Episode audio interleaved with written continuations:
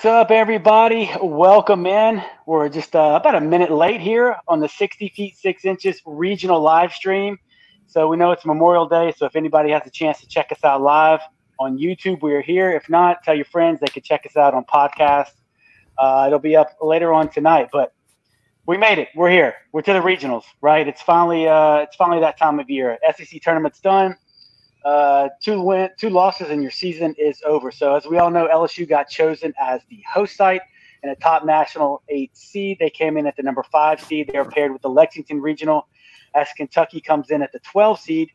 And just really quick before I introduce my guest and we get this sucker going, um, just want to remind you, y'all can find the 60 feet, six inches LSU pod on YouTube, on all major audio platforms, and it's on Twitter as well. So finally, we got regional baseball at the box again. And let's welcome in the guests. And we're going to have one more guy joining us very shortly. But in the top corner, Alex Day. Alex has joined us on the pod before. Y'all may know him from the Weekend Rotation podcast, and they actually did their big regional show today. Alex, welcome in. How you doing, buddy? Hey, Chris, doing good. Postseason time today was, you know, Christmas. Got to unwrap some good presents this morning, some good stuff, and uh, excited for regionals next weekend. That's it, man. It's it's it's been a long season for a lot of us who watch a lot of college baseball, and for anybody that puts out content. I was telling my son the other day, I was like, man, I'm just I'm dragging right now. But I want to welcome in my second guest. Y'all know him. I call him Mr. LSU. He's into all things LSU.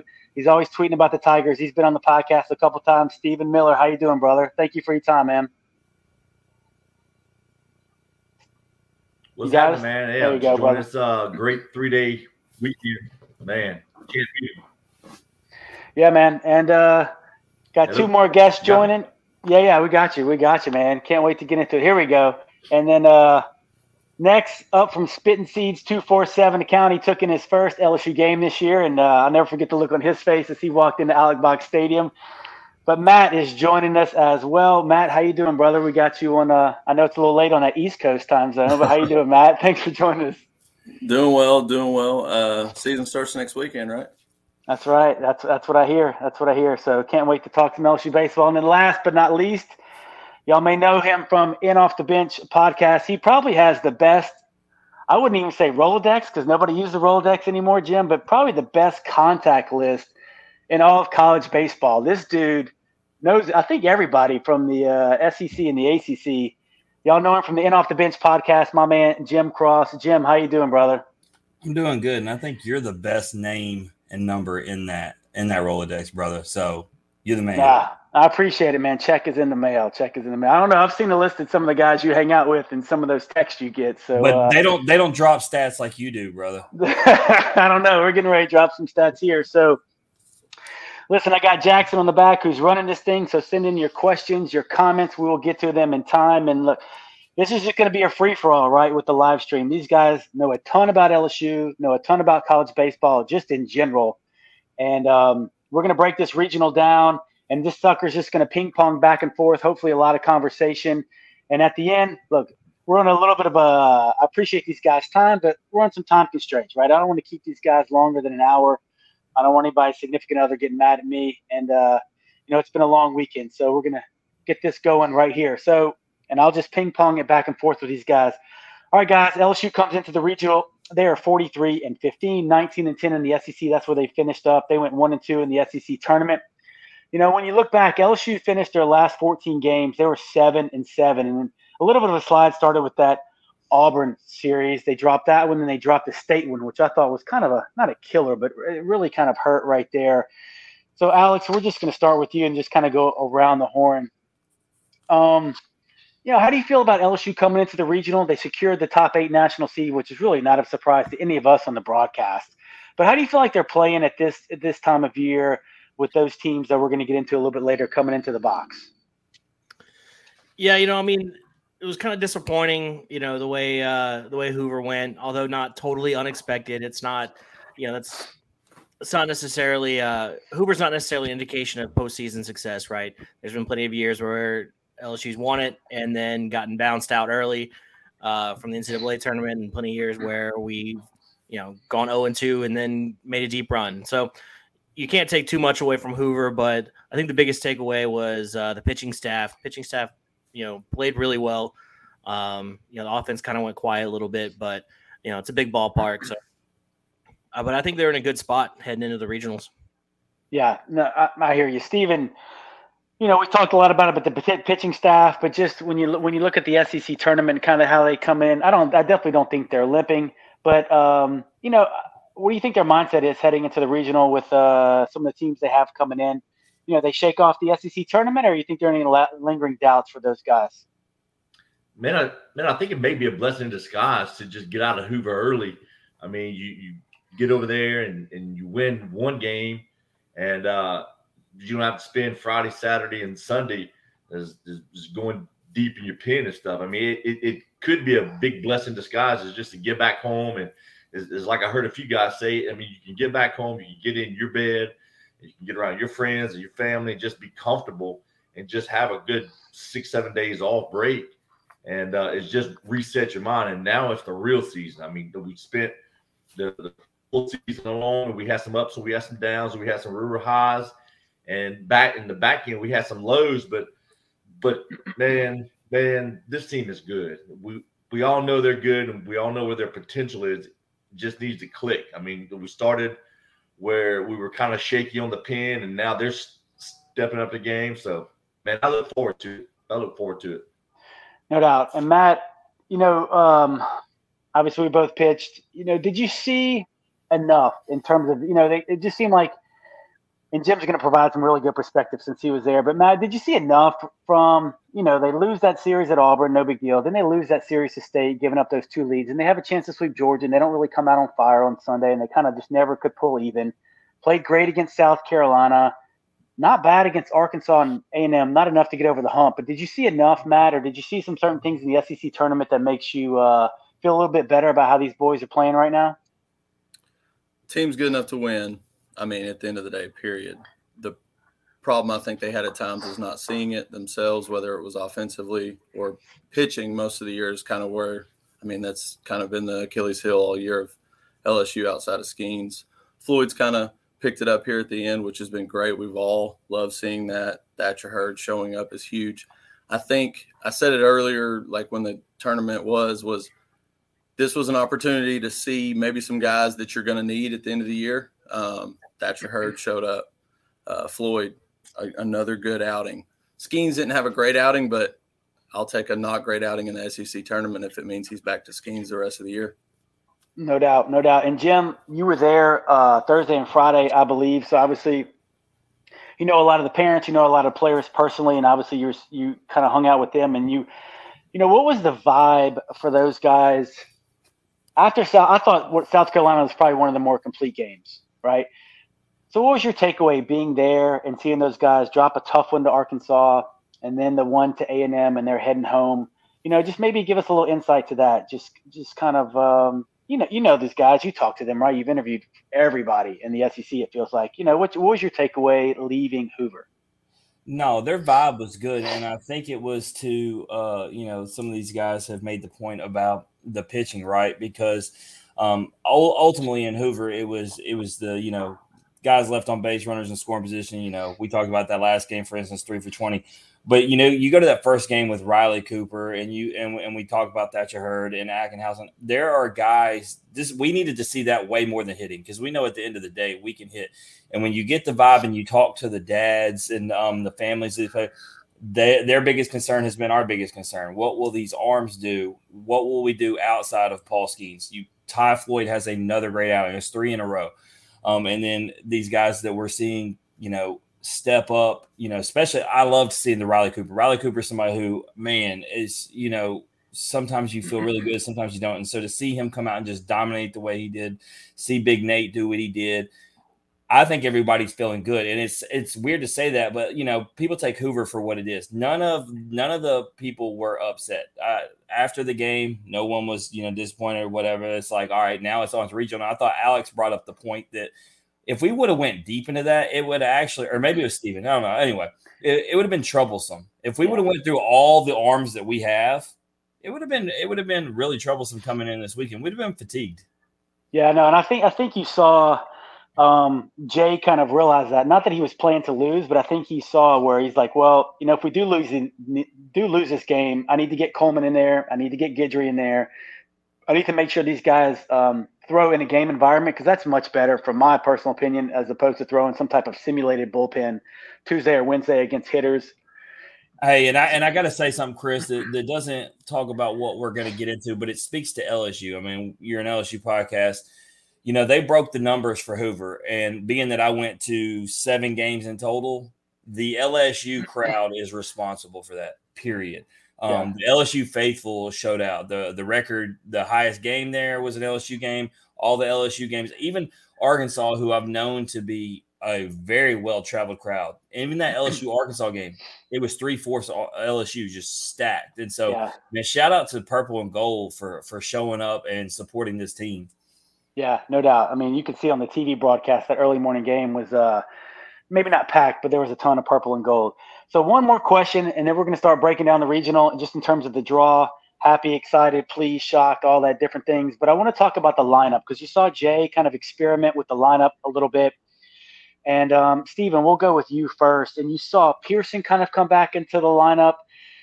But then on the last day, you saw Kling and Jones came in, and I have my theories on that. I think he just wanted to get some in bats and some game time. But do you think in the regional, I know Jay likes the righty lefty thing. I get that. Do you think he solidifies a lineup in the regional? And is there one lineup in particular that you'd really like to see him run out there for the next couple games? And I'm just going to oh, ask sure. the same question to the panel. Yeah, go ahead. Sure, I'd love to see that something that was so, so similar to the day. Uh, I think that was the Arkansas game. No, no, the South Carolina game on uh, when we had Pearson at the top. I mean, really been thinking this along. Uh, it's like down the stretch. If he can get some more at bats and just get comfortable and just know that he's going to play every single day, I, I know that we can get so so much more out of him. And in the last five to six weeks, it's pretty been telling for a lot of guys that have been kind of struggling. So I because I'd be willing to bet that that the lineup that, that we see fr- uh, Friday is probably going to be real similar to what we see on Saturday and Sunday. Yeah, maybe a little change with with the uh, catching stuff with Skenes and stuff, his personal guy, but but for the most part, I think we're going to see the same seven to eight guys in the lineup. Yeah, Alex. Alex, do you think we know Jay likes to to you know, mix and match, do the righty lefty thing. But do you think right now he's just going to roll with the hot guys and, and the lefty lefty matchups be damned, especially with the way Travinski has moved in because he's going to catch.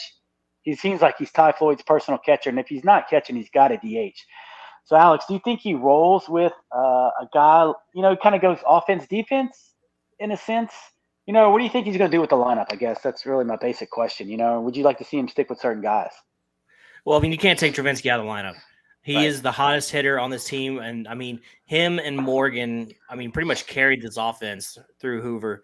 Um, yeah. You know, Dylan Crews had uh, you know one home run, but that was you know that was kind of all you saw from him. And um, you know, Tommy White was hurt or rest day or you know day to day, whatever you know, whatever it was. Jay said, um, you know, for that, but you know he's going to be rested, so you certainly want to see all those guys. Um, you know, I think, like Steven said, you know, the, the lineup we saw at South Carolina uh, against South Carolina and Hoover, I think that's what uh, what I would like to see us stick with. I think I, I liked Crews in the leadoff spot there. Yeah. All right, Matt. Before we get to Jim, all right, Matt. So if I told you the lineup uh, against Tulane was Pearson leading off, then Crews. Let's go uh, White Morgan. So Crews Pearson's in left right? Morgan's back at first. And then the, the, the, tricky thing I think with the lineup is what are you going to do with Travinski? Then unfortunately they may bounce Beloso if you if you start Pearson. You know, I think LSU catches a break because they don't have to play Nicholls, a team that runs and bunts a lot. They got Tulane, right? But Matt, would you like to see Pearson kind of stay in there and possibly move Trey to first? Or you still mix and match, you know, with some different things in terms of the lineup? I, I think that we all agree, and we all agreed early that Trey's been fun to watch in left field, but if we want to win a championship, he needs to be at first base. Um, put Pearson Pearson in the outfield. I like him leading off. Um, I think we talked about it. I also I like Tommy batting third for the same reason that you argue that Dylan should be batting third. That we don't want the opportunity of him not being able to bat until the second inning. I'm a, as a kind of a betting man. I would bet that if Pearson, Trey, Tommy went, there's a good chance that Dylan's going to bat in that first inning. It, hardly they're going to go three up, three down. So I like Dylan to bat fourth because right now I think he's pressing. If there's an opportunity for guys to be in front of him and then you have to pitch to him, I think that his aggressiveness where he can attack early on pitches that he can handle, I think is where we see success, especially early, because we're going to need it. There's been times where we needed it early to win games. All right, Jim. So I've been in the anti-Crews leadoff category in that fan club, and then I did the I did the numbers, limited sample size, five games that Crews has been lead off, and I felt like it got thrown in my face today. Crews is seven for 22. That's 318. Only three RBIs, one home run, but he does have seven strikeouts and two walks in the leadoff spot. And why I don't want him there, because I, I told Matt, pitcher to pitcher, like, I don't feel like his outs are productive. And it feels like he's more aggressive in the leadoff spot, almost like he feels like he has to make something happen. And I always want his outs to be productive, whether it's a sac fly, moving somebody over. So, you know, I know you we all love the Creole Bambino, but he could potentially be a victim if Pearson moves into left. So what are you thinking about this lineup, Jim, as we move into the regional time? surprisingly, I still got Beloso in the lineup with Pearson in the lineup, and I got Pearson lead off. Um, I agree with you. So, right, the the Crews numbers go, but to your point on Preston, it's the strikeouts that give that evident, right? Whether whether it was you know the final series against Bama or whether it was in the SEC tournament, he he's he's striking out well more than he has the entire season, which I think solidifies your statement about he's pressing, right? So um, and then y'all have all made it a point that you really feel well with White behind him. So I have Pearson, then Crews, and White, then Morgan. So I had the same four you did, but I still got then Travinski in the five hole. I still got Beloso in the DH right there. My question would be, and he's my favorite player. So this is where you know that I'm not being biased in any way. Brayden Jobert is my favorite player. You cannot ignore the lefty lefty stats. And so if there's a stud lefty on the mound, he to me, he can't be in the lineup. Um, that that's that's when and you can even make that argument for Beloso, right? The problem yeah. is the the problem is the way we you know we you know how I am. I try not to talk bad about anybody. Jones has struggled. Let's just call it what it is. And Kling has struggled. So to, to me, I'm going with Beloso because he's a veteran. I'm going with Jobert because he's a veteran. But it's it's really tricky if you get a stud lefty out there. As far as the catcher thing, I wanted to speak on it. You said that Travinski seems to be Floyd's catcher. Actually, the preference is Milazzo. It, it, really shows. I've, I've had the discussion with both of them. Um, as a matter of fact, all of them's preference is Milazzo. It really speaks to you can't take Travinski out of the lineup. Yeah. And and what he brings to the table. Um, Milazzo is just a professional. He's that dude. Um, and so um, it really sucks that for him that Travinski's killing the ball. It doesn't suck for LSU fans, obviously, but that, that that's his spot. It's going to be, and I think the DH. Um, you know, you look at Beloso; he's coming off four for five game. Like it's just, I, I, think it's his. But the one that's the the really dicey one is is the Jobert numbers really stick out bad to me. But I would absolutely start Pearson in left field. And and the funny note was, you know, Sports Center number two play was Morgan, right? But what we all know, right? That would have been routine for Pearson. It, it's hard to it's hard to ignore the fact that he got rewarded for taking a bad route and kind of tripping over his own feet, right? But he did make another jump, uh, a leaping catch, you know, towards the wall. So I mean, Morgan can play it, but just give me Pearson where I feel safe and secure, and give me the best first defensive first baseman in the country at first base. Yeah, I think, in my opinion, I think now that you don't have Nicholls, Tulane is just a different animal, right? They have two guys on their team that steal bases, and that's it. I think you. I think you're going to see. We'll get into the pitching matchups, but I think Milazzo definitely catches Skenes. He's caught Skenes all year. So if Skenes goes game two, we're going to get into that. The pitching thing is going to be a hot topic. That's something to where you got a DH Travinski, Beloso. I don't know. It's interesting. You got three guys that are kind of vying for one spot there. I, I think the catcher, whoever's catching, has a lot to say in that. But all right, let's get into the regional. I'm sure everybody's tired of us talking about all that other stuff. All right, the regional.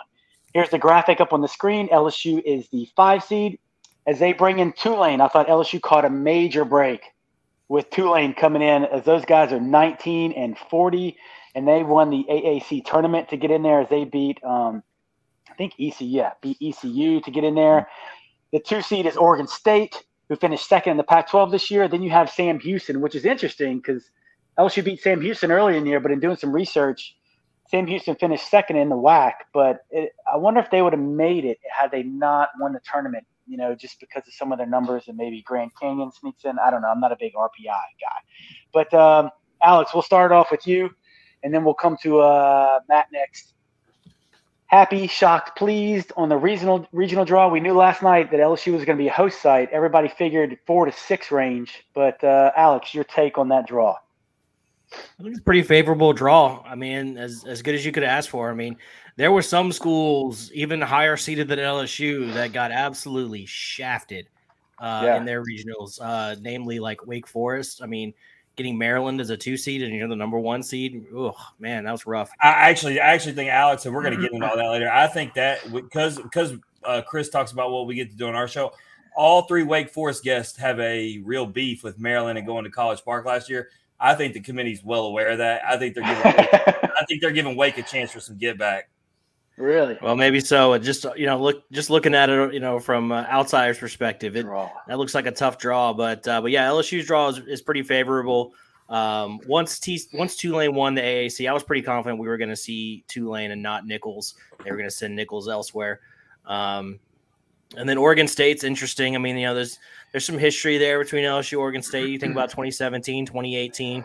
Um, I was talking with some people on Twitter earlier saying that this is kind of like the 2018 Corvallis regional, except in reverse. LSU comes in with all the star power. Oregon State comes in scuffling a little bit. You know, so I think it, it's an interesting storyline. Matt, what was your take when you saw the draw? Um, I don't know if you got a chance to see it this morning, but uh, when you saw Oregon State and then Sam Houston, you know, a lot of people have talked about maybe DBU coming here or even North Carolina. Projections are all over the place, right? Nobody really knows. But Matt, what was your take when you saw the draw come out? I, I agree with Alex. I mean, it's pretty favorable. I think there's going to be some uh, some pretty direct flights from Oregon to uh, Baton Rouge here soon, right? I mean, at this point, especially in the spring. Um, the the bigger thing I thought was the matchup at, at, the super regional level because you know there was eight host sites for SEC, and then you knew there was going to be other SEC teams in there, and then where were they going to match up? Were they going to try and shrink that field down as the tournament went on? And I think that was the big thing I saw was not only was our regional pretty favorable for us, but the matchup with Kentucky, it was kind of like, are we really going to see Kentucky out of that regional? Yeah, we're definitely going to get into that towards the end of the show. Stephen, when you saw that draw, I know I tweeted out as soon as I saw Nicholls to Alabama. I think that was one of the first first game slapped up on the screen. I knew yeah. automatically Tulane was coming. Yeah. And look, I think LSU could beat Nicholls, but I was still concerned that team from 380, bro, down the bayou, man. They had some success against LSU. Obviously, they beat them. But when you saw the draw, happy, shocked, sad, surprised, or like, you know what, that's fair. Let's go get it. I was relieved, man. I, especially late last night, a whole bunch of uh, accounts were spitting out this projection, that projection. Definitely didn't want to see uh, North Carolina here, and uh, definitely didn't want to see. Uh, I think I saw where they had. Uh, who was the other team? Like DBU was another team they yeah, were throwing yeah. out there. DB, DBU was the one I didn't want. I'm so glad it didn't happen. And then Texas Tech saw another, uh, another one, but I was like, man, I was like, so I was, I was shocked actually, and then I started to digging into it, and I was like, well, I was like, Oregon State. I was like, oh man, we got to face, we got to face them again. But then I dug into it. I was like, well, I was like, it's not the Oregon State that they were about four or five years ago for sure. That they've fallen off some, but they're still probably going to be crafty is, is, is just like they always are. Yeah, I mean that, that program. Yeah, I mean they have a history of success, right? I mean they know how to win over there. They know what's expected of them, and and the Pac the Pac twelve this year was um it was everybody was kind of what and what, you know. It, it never right every weekend was just kind of you really know who didn't know who was going to show up. Jim, I know you thought LSU was going to be a six seed. You kind of dug into the RPIs and you were really laying out some different th- things as, term, as far as the bracket was going. When you saw LSU as the five seed, um, I didn't I didn't have Clemson as a four seed. So when you saw that bracket come out, what, what did you think about it? You know, I think you did a lot more research than I did in terms of kind of laying out your field right there. So what do you think? Yeah, now um, so the committee clearly um, said that Hoover doesn't matter for those who wanted to know because Vandy, per the resume, was so close to LSU that going and winning the SEC tournament should have put Vandy over LSU. Um, yeah. So, but I have no problem with it as you as I told you boys. And then when you look at this layout, and the thing was, I had studied Oregon State, not knowing that they were coming to us for a while because I was trying on that whole regional thing, trying to give an argument before they they got knocked out early of their own tournament to give a case that if they won that tournament, they could be a regional host site because you needed an upper Northwest team. There were 37 in the RPI. Their strength of schedule is terrible the Pac 12 was just not that good. And so I was already familiar with Oregon State just not being a great team. They're not a bad team, but when that's your number two seed, LSU really got hooked up, in my opinion. And I'm gonna be honest with you. Uh, you know, you I don't want to get too ahead because you had said it to Stephen when you looked at the the matchup with con, the Kentucky possibly or that region down the line. There's no doubt in my mind. I mean, look, you you this is a revenue driven sport just like any other one. Um, I it's they they want Paul Skenes, Tommy White, and Dylan Crews in Omaha because when I look at how this thing's laid out, um, they did us a solid. You still got to win games, and anybody can beat you, so nothing's a give me. But like to Alex's point, when you look at some of these other regions, we we really got hooked up. Yeah, what'd you say, Alex? I think you texted me yeah. before you came on, or you texted all of us on the group chat. What Tulane is the worst team ever to get into a regional? Is that right? Yeah, they have they have the mm-hmm. worst record of any team ever to make an NCAA tournament.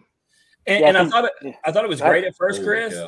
Yeah, I thought it was great at first when they did it, but then it's it's that point where they show you the first four out, right? And they showed the resumes of the four teams that got left out, and it's like, damn, man, all those were quality teams that deserve to play baseball. And Tulane is that team that took it from one of them. And and you hate it. Like, I mean, Tulane did with that. You won your conference tournament. I get it. But you hate that a team that won 19 games just stole it from a team that was really deserving of being in this tournament.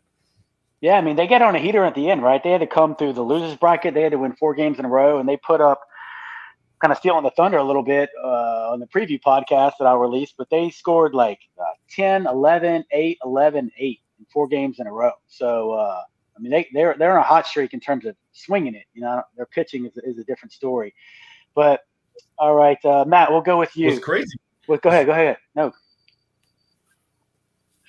No, so I was gonna say I was looking at their uh, schedule and as I was trying to see is like down the last stretch is like is like when the the the, the light switch flipped like flipped on, but it really didn't. Like because the last month of the season they won four games total, and then one week of the the playoff or the tournament they won four games in one in one week.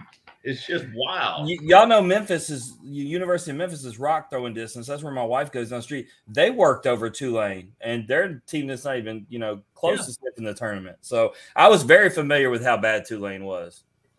Yeah, and, and LSU obviously beat him in the midweek this year, but uh, it's it's going to be interesting. Those guys will have a lot of pride, obviously, and a lot to play for. Play for, excuse me. All right, Alex. This was debated on Twitter. This is maybe a shot out of the dark. I had some uh, discussions with people on Twitter. I just want to get y'all's take on it. LSU chose to play the two o'clock game on Friday. They could play the two o'clock game, or they could play the night game. I know why they chose to play the two o'clock game. But I'm just curious with my guests. They watch a ton of college baseball. Would you have chose the two or would you have chose the seven? I just got I gotta know. Gotta know. I mean, as the fan, I would want the seven o'clock game, but you know, I I get Jay. I mean, Jay's never gonna pick the late game. That's just not it's not what Jay's gonna do. He's he's shown us that time and time again this season. I mean, you think about the opening weekend, right?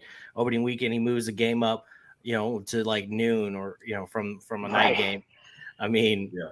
That's that's that's what Jay's gonna do if he has that opportunity. He's gonna take the early game, and so just you know, it's a little disappointing because you don't get you know Saturday night in the box, you know, for Friday night in the box. Uh, but you know, the other two games, assuming that we uh, land in that winners bracket, they'll be night games.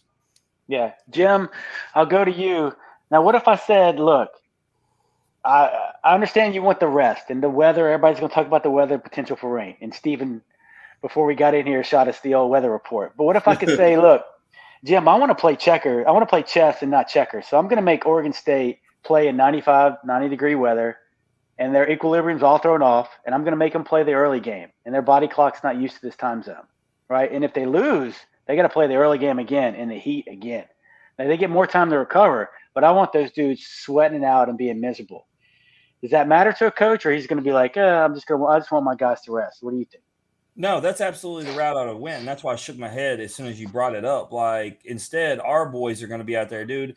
I get hot just watching. These boys are playing time, and like I'm saying, like me and Steven, we hey, we heavy, bro. Like we, we look, okay, as fans, we don't even want to watch it two o'clock. Okay, so no, yeah. they they absolutely should have put the boys out in the heat. That Baton Rouge heat this time of year is no joke. Um, and, and went that route, but you know, I, I've questioned Jay on so many things, and at the end of the day, Jay gets paid a lot of money to do what he does, and I don't get paid anything, and I'm not a so I mean, I can only question and say that he does things wrong so much. Like I, I'm going to roll with him. This is this is the route he wanted. He chose it for a certain reason.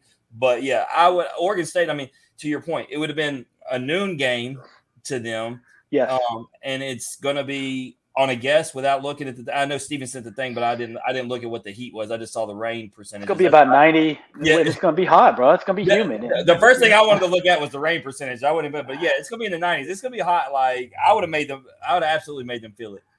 Matt, obviously, I know you pitched in college and stuff. What if I'm like, hey, Matt, you got the ball, but you got to pitch in like 95? You're like, coach, bro, you're killing me, man. Come on now. I mean, Thatcher Hurd's a West Coast dude. I know he's been down here, but uh, what you think, Matt? Does it matter or not? College kids, who cares? It doesn't. They'll be fine. I mean, does, does the time of game matter, Matt?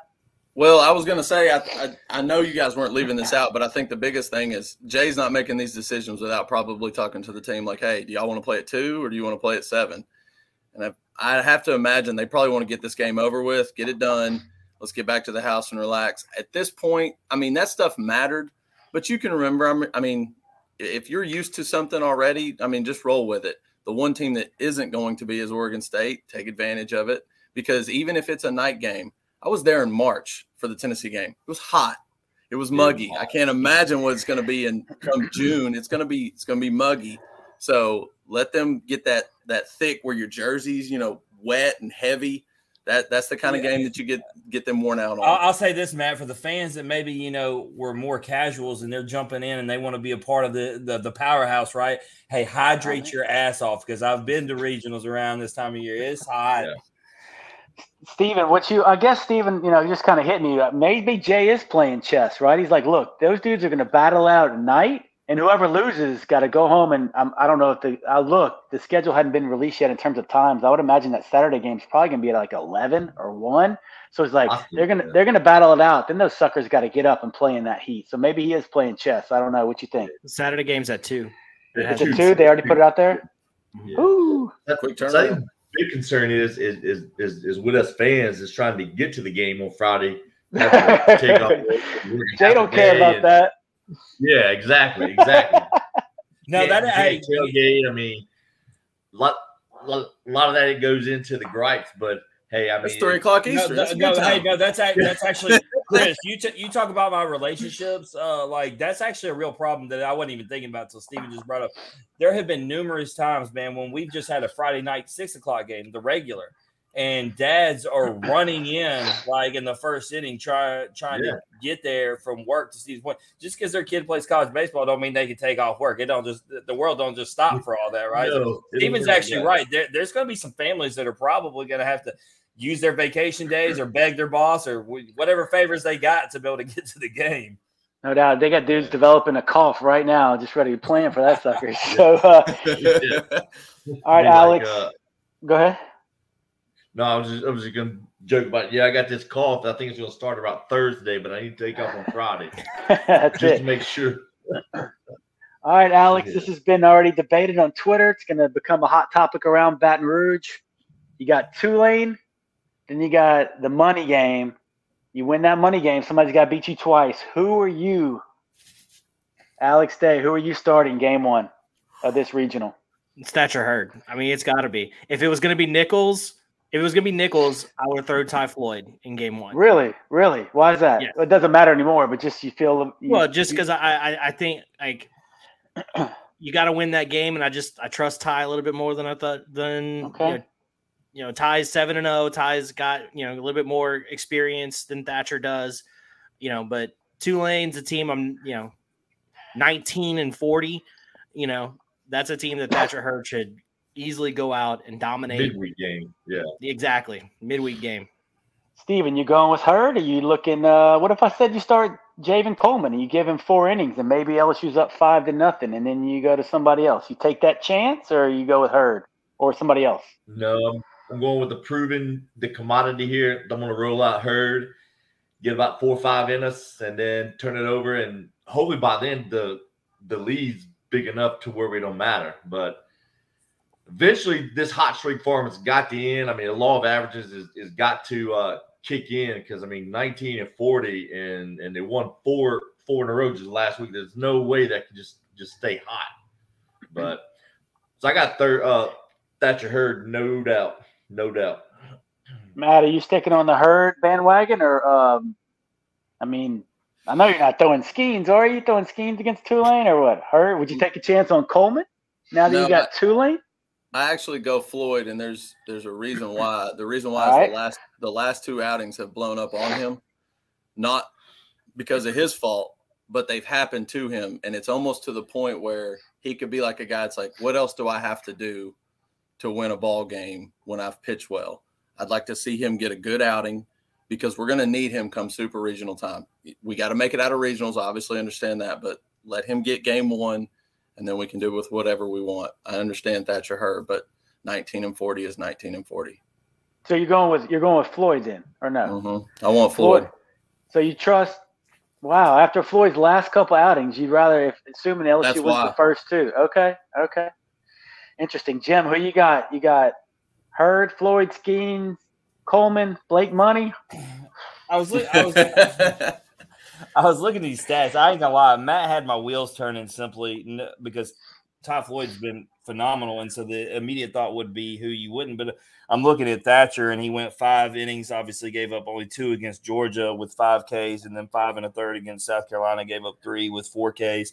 Um, and he's been good enough to where I feel like his confidence is there that maybe he's a guy you don't want to throw in that first game. And Ty, it maybe give her or give him a, a chance to continue to build that confidence. So Matt got me got me thinking, but I still think the play is is Thatcher Hurd. And and and based on those stat lines I gave you, I mean Thatcher's feeling himself right now. You get him out there, and if he goes out there and throws another performance like he did the last two, I think going forward, I mean, you've got the guy that we wanted from the start of the season.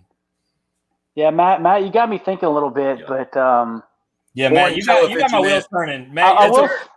It's a boring will- show if it's unanimous. I will, will say, I will say, if LSU can win game one and then game, if Skenes does what he's capable of doing against either one of these teams, then the guy I trust in game three would be more Floyd than Hurd just because of what Ty has done. And it, it, you look at the stats from his last four or five outings. If he can, it's not a big if anymore. I really trust him lately. But if he can get through that first time through the order, he settles in really, really good. I just feel like that's a lot. Eh, But you, I don't if know. you man. look, That- if you look statistically, Chris, you would think that the bullpen hates Ty because these games that he's doing phenomenal is when we get when we get lit up. We're like, all right, we're gonna screw Ty out of a dub because they've done it the last three times he's came out there and done great. So Three it's, it's row, actually yeah. pretty funny. Yeah. So it's like, oh, we ain't giving Ty the dub. So I don't know what Ty did in the locker room, but like they're like, we you know we screw this one.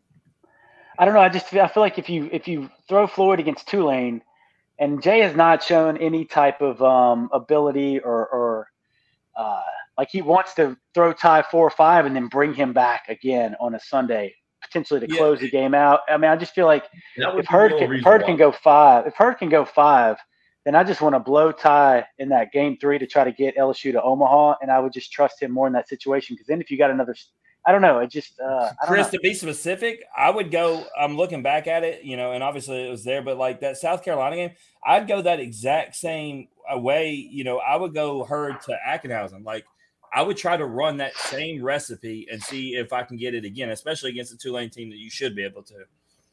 Alex, what do you think? I know we've been on this topic a minute, but everybody's gonna it's gonna be a, a topic of debate. So, um, did Matt switch your theory or sticking with Hurd? Nope, I'm sticking with Hurd. I agree with Jim. You go Hurd to Ackenhausen, and then I think you go Friday or third or Saturday. You go Skenes to Guidry, and then you know the last one you go Ty Floyd, and then you know whoever you trust most, whether Javen Coleman, maybe Griffin Herring, somebody like Herring. that. All right, that brings us into the next What topic. All right, all right, let's go ahead. Huh? What if? What if P is piggybacking off Matt? What if this big if now? If we do start Floyd against the uh, game one, run him out there for four innings, we get a six run lead or so, and he's Come about Sunday. 40, 40 to 50 pitches. Pull him out, bring in Hurd for the last three innings. 10 run them, and then you're set up to come back on Sunday. Well, I got a couple questions with that. What? One is I don't know if 10, is the ten run rule in effect. No, it's, that's, an SEC, that's an SEC rule. okay, that's what I figured. Oh, So, man. well, look, I mean, I just blew that up. I just, I just Jay Sorry, is Matt. just Still Yeah, Jay- hurt. Jay's still cautious with these guys. Look, the goal is Look, hey, and, and let, us be honest, Chris, but to, to just blow Steven's whole thing up, man, look, I, I'm not playing around at all. I was there for obviously the Mississippi State uh, game three. Uh, no, no lead I'm playing with. The nine runs I watched it disappeared. I, I'm putting my foot on teams' throats and I'm rolling the hell out. You got to. I- no, I hear you. All right, um, let's let's move into real quick. So let's look at um, no disrespect to Tulane. We're just going to push them aside for a second. Let's focus on Sam Houston and Oregon State. And I know it's early. The brackets just got released. Y'all probably haven't had a ton of time to dig in, but I want to get to this and then kind of wrap up on some of the other regionals and maybe get a College World Series eight out of y'all before you head out of here. Is there anything, Alex? We'll start with you again. Sam Houston State or Oregon State? Anything that you're very concerned with? Something that worries you about these guys, or uh, just to kind of let the audience know maybe they hadn't had a chance to really get into these teams yet or know a ton about them? Well, I can tell you that uh, I mean, nothing like uh, where I'm like nervous or scared about anything that the either any of these teams do. But uh, you know, one important thing to know about Oregon State is this: you know, this isn't your uh, your dad's Oregon State team, right? This is not the this is not the team that we played in 2017 and 2018. Um, they are kind of scuffling on the mound a little bit, although they have a better team ERA than LSU does. But I think that speaks more to the the SEC than it does, you know, versus the Pac-12 than it does the quality of Oregon State's pitching staff. Um, but this is a te- this is an Oregon State, State team that hits more than uh, more than past. They hit 79 home runs that broke their um, program record for for home runs in a season. They've hit a ton of doubles and 119 doubles. I mean, their their offense begins and ends with Travis Bazzana, uh, all all conference, all Pac-12 Mhm. kid, who's a ton of fun to watch. all. He's fast, so he will. He's you know, hitting 370, uh, and he's got 36 stolen bases on 39 attempts. So that's that's their key guy. Him and Garrett Forrester. They get Travis Bazzana on, and then Garrett Forrester brings him home. Yeah, there's no no doubt about that. Steven, what you got? Sam Houston State, Oregon State. For people that I may not know a lot about them, and I know we're all just kind of digging into them. Uh, Yeah. Concerns, cautions with these two teams. Yeah, man. Yeah, a lot, a lot. I mean, it's just like Alex said. I mean, I, I just the first thing that jumped off the stat page to me it was, Tra- is Travis's stats. I mean, it's just like everything starts, begins, finishes, ends with him. I mean, it, the dude is there. Dylan Crews slash White in one player. I mean, he's got 36 stolen bases, and side fact, the entire team of LSU has 26. So I mean the dude, I mean, I mean, and then and the uh, second guy is uh, I think that's Micah Mc- McDowell. Yeah, Yeah. hmm so he's got 15. So I mean, Right. between him and Travis, I mean, sh- shoot, they've got 36 doubles. So I mean, they're they're fast, they're getting on base, and that's the major thing that just jumped off the stat page to me. I hear you. All right, Jim, and then we'll go to Matt. Jim, what if I told you Sam Houston? They got two guys hitting over 400. They got one guy that's hitting better than Dylan Crews. They got 98 bags.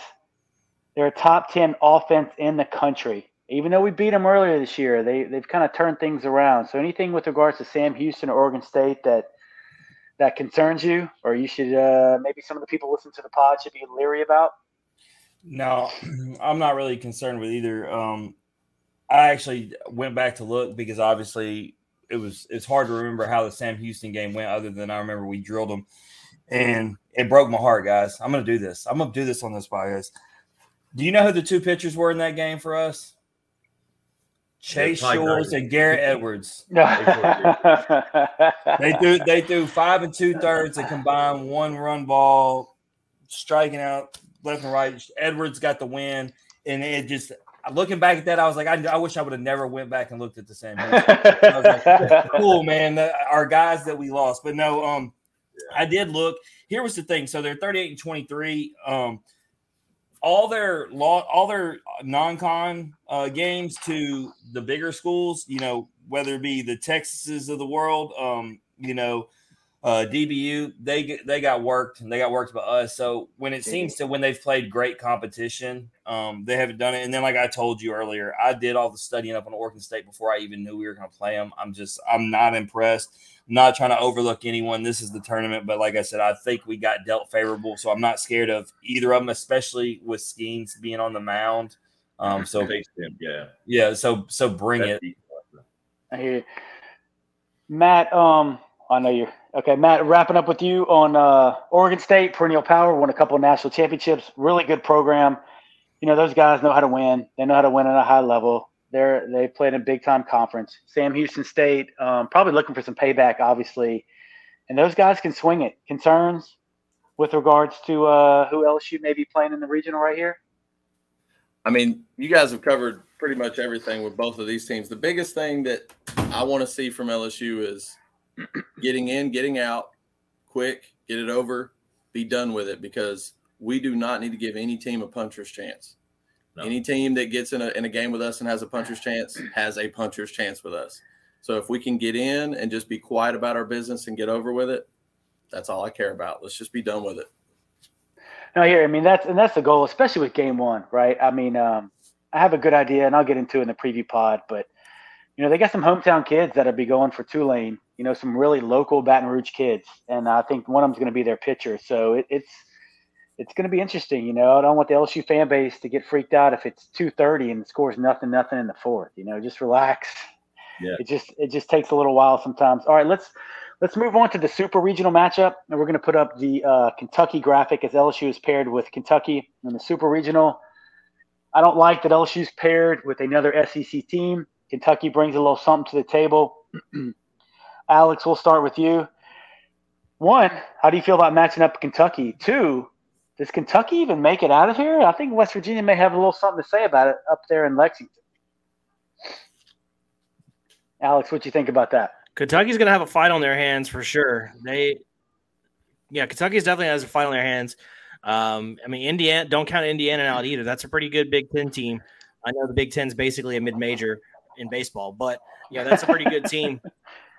Uh, and uh, so Kentucky is definitely going to have a fight on their hands. You know, if they do make it out of there and they come down to Baton Rouge, I mean, we beat Kentucky two out of three once. We can do it again. Uh, I mean, certainly that's that's a team that you know we're familiar with, and I mean I don't know if y'all remember, but that series got kind of got pretty chippy. Uh, so yeah. I, I, think uh, you know some of the guys would. Uh, is that is that the uh, is that the Bear Jones series? What's that? I don't know, but uh, I, I, think that's know. the Bear. I think that's where Bear yeah. Jones. Let, that's right. let, let him know. Let yes. Him know. Yeah, I, Alex. Now you mentioned it. I think now that you mentioned, I forgot. I don't think they even shook hands at the end of the series. They didn't no, shake they didn't. hands. So that's uh, wow. I forgot about that. That's. And, and if you want to a, a, guy who was very unhappy with that performance. He, he, he said it out loud. He said it to me. Uh, Skenes was very unhappy. Remember, that was actually low key. That was his worst performance. Most people actually forget that. Um, he gave up five runs that game. Skenes, yeah. talk about a guy who's going to be ready to go back against Kentucky if that happens.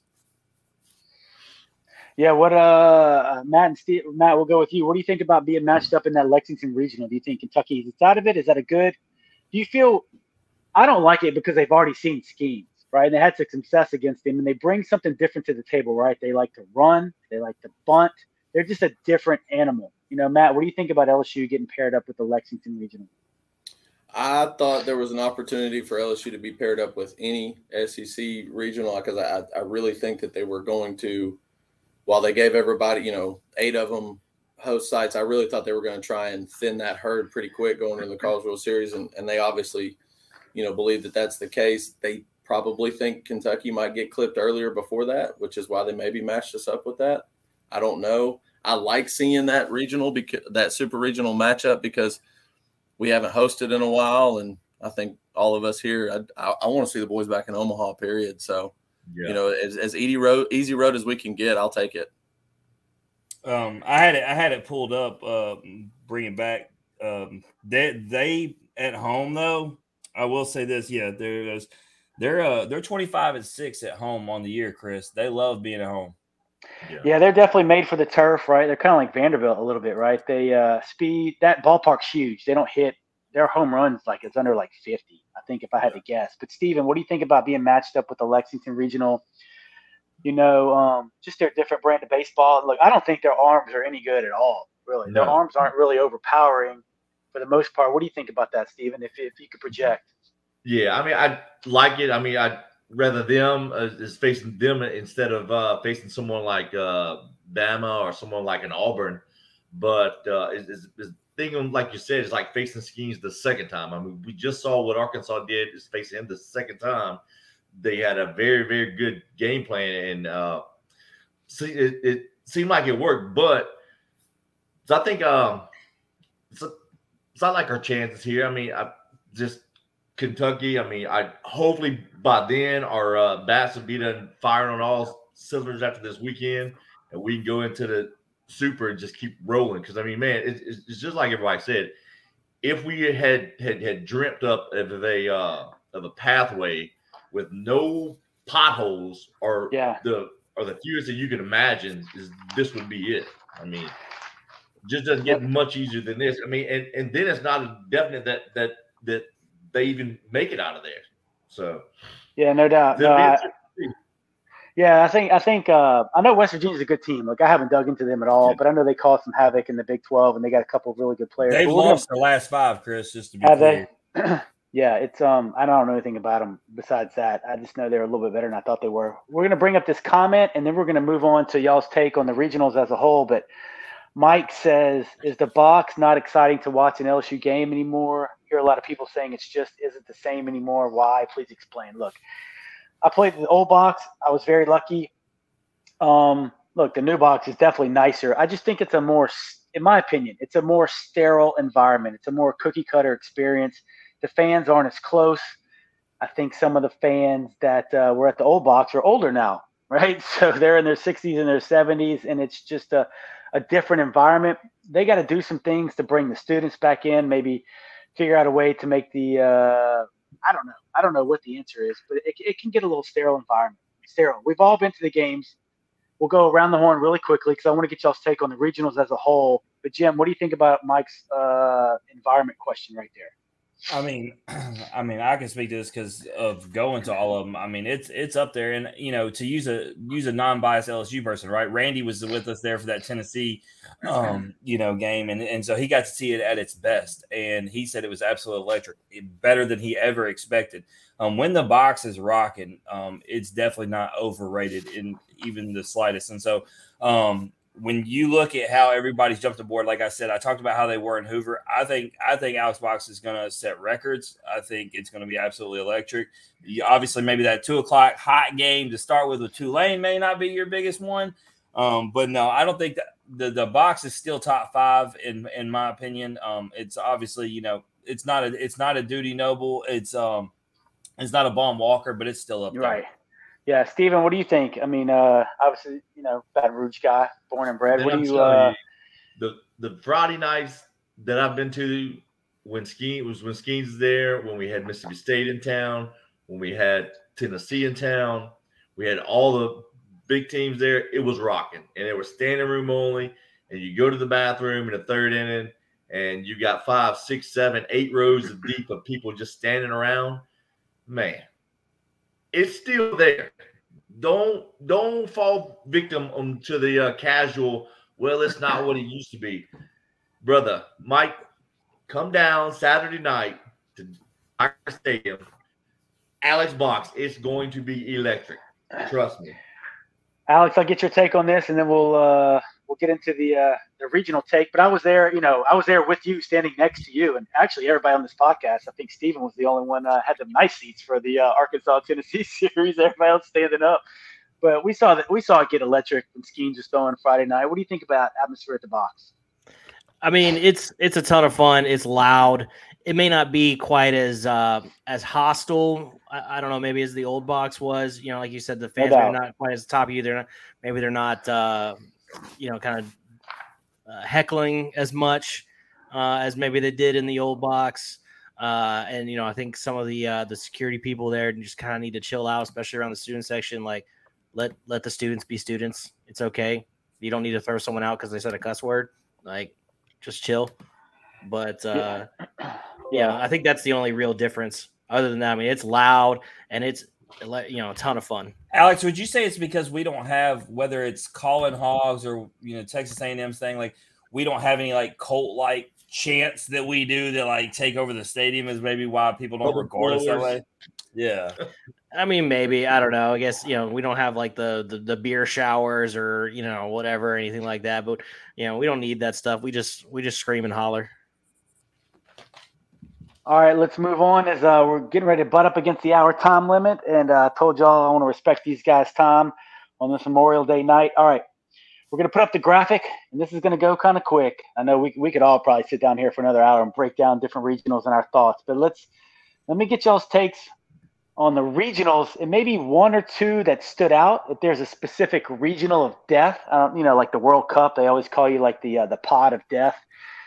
There's a regional death, and then maybe like a one or two upsets, a two or three seed that may be coming out of a regional that y'all could see. Uh, Jim, you know, if you want to start, start that off, and uh, maybe maybe uh, give me your take on that, on the regionals as a whole. Maybe uh, you know, who's got the hardest one? You think? Okay, well, uh, just on the regionals as a whole, let, let me get get off my uh, soapbox real quick and just say, you know, I don't agree with having eight SEC teams. I thought, um, you know, Campbell, uh, ECU, Southern Miss, DBU, any of those teams could have been a host. But I'm gonna. That's all I'm gonna say about that. I'm. You, you can hear my you can hear my show. I ran about it. I, I don't agree with it. But um, for me, uh, there's two of them uh, that are the region of death, in my opinion. I think uh, it's Oklahoma State's um, in Stillwater. Oral Roberts, you got a 46 and 11 team. You got a DBU team who got, I believe, absolutely hosed, right? Um, and then and and Oral Roberts is your four, and then you got Washington in there. So I feel like that one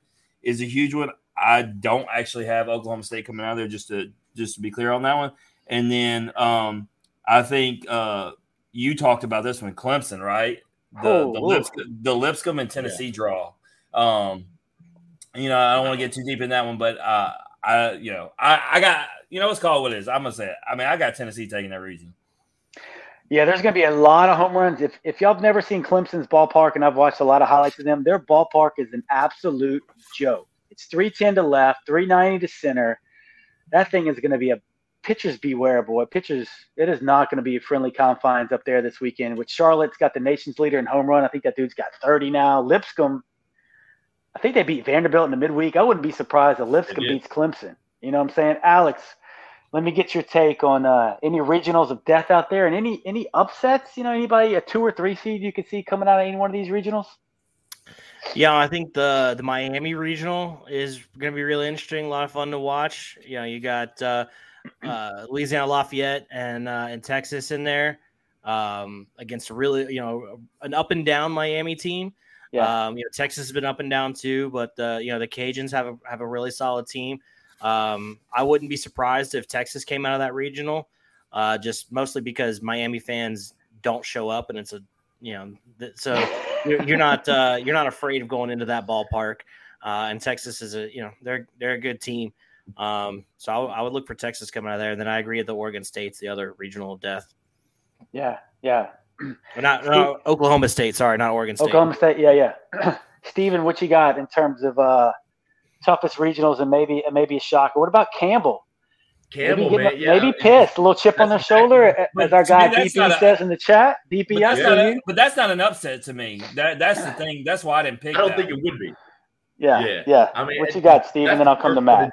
Just off is, is, is Campbell. I mean, and they're they're right there in their backyard. They're not they're not too too far and you're and you know they're going to go there with a huge chip on the shoulder.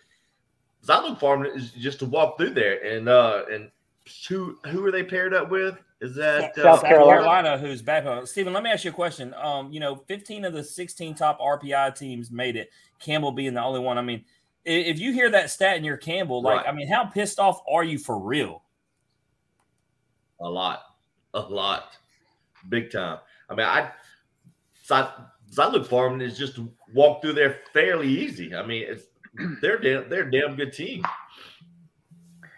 Matt, what got, you got? Go ahead, Steven. I'm sorry. Go ahead. No, no, no. Go ahead. Then we got who's up in there?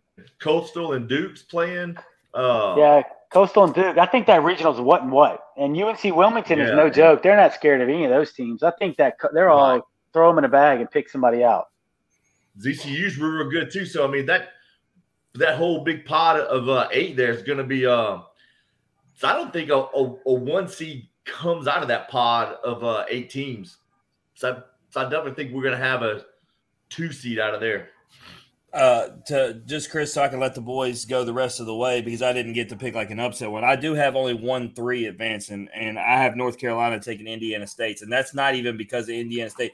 North Carolina is starting to play the brand of ball that I expected them to from the start of the season, and I don't know how Iowa managed to be a two in that region. So, like, yeah, so somehow Iowa, you got them as a two, and then you got Indiana State, who's beatable. I feel like UNC for a three got an amazing draw, and I, I feel like that's going to be the, the only three I got as, a, as an upset taking their their uh, regional. Yeah. The issue for UNC is going to be that Vance Honeycutt is not available this weekend. Really, he's he's out. Right? Yeah. Is that breaking info, Alex? Did you just drop? Did you just drop? no, no, that's that's that's out. That's out on Twitter. Well, he's a dude, Matt. Official. Matt, I haven't got your take. Give me what you think, and then uh, I don't know. What about Fullerton, Matt? Have you looked at that Stanford regional with the Aggies and uh, Fullerton? Can we see old school Fullerton come back? Well, I was going to say the one, the one uh, regional west of Omaha. Um, has got right. you know, it's got it's got A and M in it. You know, arguably one of the hottest teams in the country now. You know, they they don't take care of business in the SEC championship, but a team's hot just like last year. They kind of they're pesky. You know, it's not a team I'd want to play, especially in a regional. Um, and now they got to travel and go west. I mean, they're going to be upset about it. I don't know if Cal State's there. I don't know if they'll ever be back. Uh, it, the West Coast is really struggling. The one, the one regional though that I think a, a, team could come out of is Tennessee for the exact reason you talked about, the field being small. Tennessee's probably got the best pitching staff in that regional.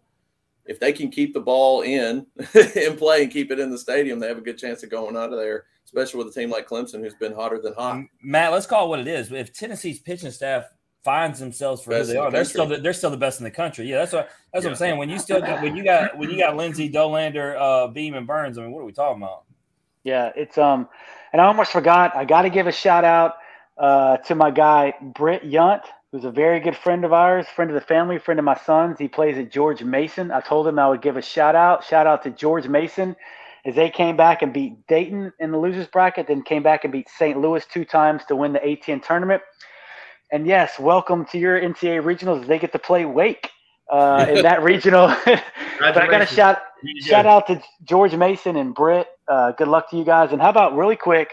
And we're going to end on this one real quick. But Maryland, one of the best offenses in the country, going up against potentially the I mean the, the best pitching staff but Maryland, that that would be interesting. You know, Maryland, Jim. I know you got a lot of connections to that, but uh, look, the, the, the, whole the whole curse doesn't happen in the regionals. It's just it's the supers where you got to worry about the one seed coming down. So with that being said, I think they absolutely rip through here. And I'm gonna tell you something because we talk about these relationships. Brock Wilkins got a chip on his shoulder. This dude had numbers that would have made him possibly ACC Player of the Year. Somehow he ended up second team All ACC.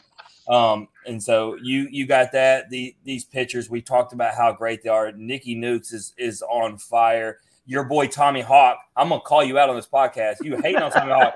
Tommy Hawk is absolutely killing it. Dude, Wake yeah. is legit. The only way they lose is for real this curse. They remind me way too much of the way Tennessee was last year. Just seemed like they were unbeatable and then they were beatable. Alex, you worried about go ahead. Y'all worried about Wake and Maryland over there? Wake and Alabama, possibly? You know, Alabama's got some pitching. Get one from Wake. You think so, Jim? I mean, Alabama's got some pitching there in the Super Regionals, but I mean, Northeastern has a really good pitching staff too. They're one of the best pitching staffs in the country. Well, let me ask you guys on the Bama thing because we didn't really talk about it. How excited would y'all be if Nicholls took that region? That would be awesome. Dude, Bama's rolling through that region. no, but yeah. I, I like I, I, I, got them picked, but I still just my heart wants Nicholls to take that region and just blow that whole thing up. Ah, uh, yeah, yeah, yeah, yeah. No, That's a regional you can't bet on. That's funny. So, uh, all right, we're gonna wrap it right here, right here, a little bit over an hour. Look, I want to thank all of my guests. I want to respect their time and uh, let them enjoy the rest of their Memorial Day weekend. Look, I truly appreciate them. Make sure you check out Alex and his crew on the Weekend Rotation podcast. Jim's got his own podcast with DB and Jeezy and off the bench. Matt's part of the Spitting Two Four Seeds Seven account, and obviously Steven Miller, Mr. LSU, all things LSU, tweeting about everything. He's finding all kind of stuff. So, Chris, let me ahead, ask buddy. you. I'm gonna ask the panel real quick because we because we're wrapping up season seven. We got Cade Kuehler coming on from Campbell. I'm gonna ask the panel: Does Cade sound off, or does he keep it cool and just keep it about his story, or does he sound off about Campbell getting screwed? I want to know everybody everybody's opinion right here. I think hope he's he he sounds sounds silent. about it. Silent. What do you say, Alex? Alex, what'd you say? I said I hope he sounds off about it. I hope he gets mad Yeah. about it on the podcast. That's that, that's good content right there. Yes, I'm. I'm going with you, Matt. I'm saying, look, he's going to keep it low key on the pod because he doesn't want Still to got a stir regional up. to play. Uh, look, you interviewed you interviewed Ethan Petrie. You don't think Petrie's going to catch wind of that if he hears him on your Bro, podcast? bro, the, the, the Petrie story was so funny because he wasn't signing autographs for anybody. He straight walked by and then he stopped and he turned around and he messaged me and he said because he knew it was me because what other LSU fan would be standing there waiting to talk to him? So, he was right because I was the only one in purple. Everybody else was wearing red. I don't know. I don't know. We uh, all I know is Georgia lost their coach for Charlie Condon. Come on down, brother. Yeah. All right, look, thank you guys a ton. I appreciate it. Uh, for those that are viewing this on the YouTube channel, catch the video later. I'm going to tag all these guys. Make sure to check out. These are some of the most knowledgeable college baseball fans and uh, content creators in the country, bar none. Not just on LSU in the country, but guys, I appreciate it. And uh, hopefully, we'll get a chance to maybe do this uh, a little bit later. Maybe when it comes time for Omaha. Hopefully. So thank y'all very much. I appreciate it. Absolutely. Later. All right. So until then, yep. Until then, everybody, y'all stay safe. And as always, go Tigers. Tigers.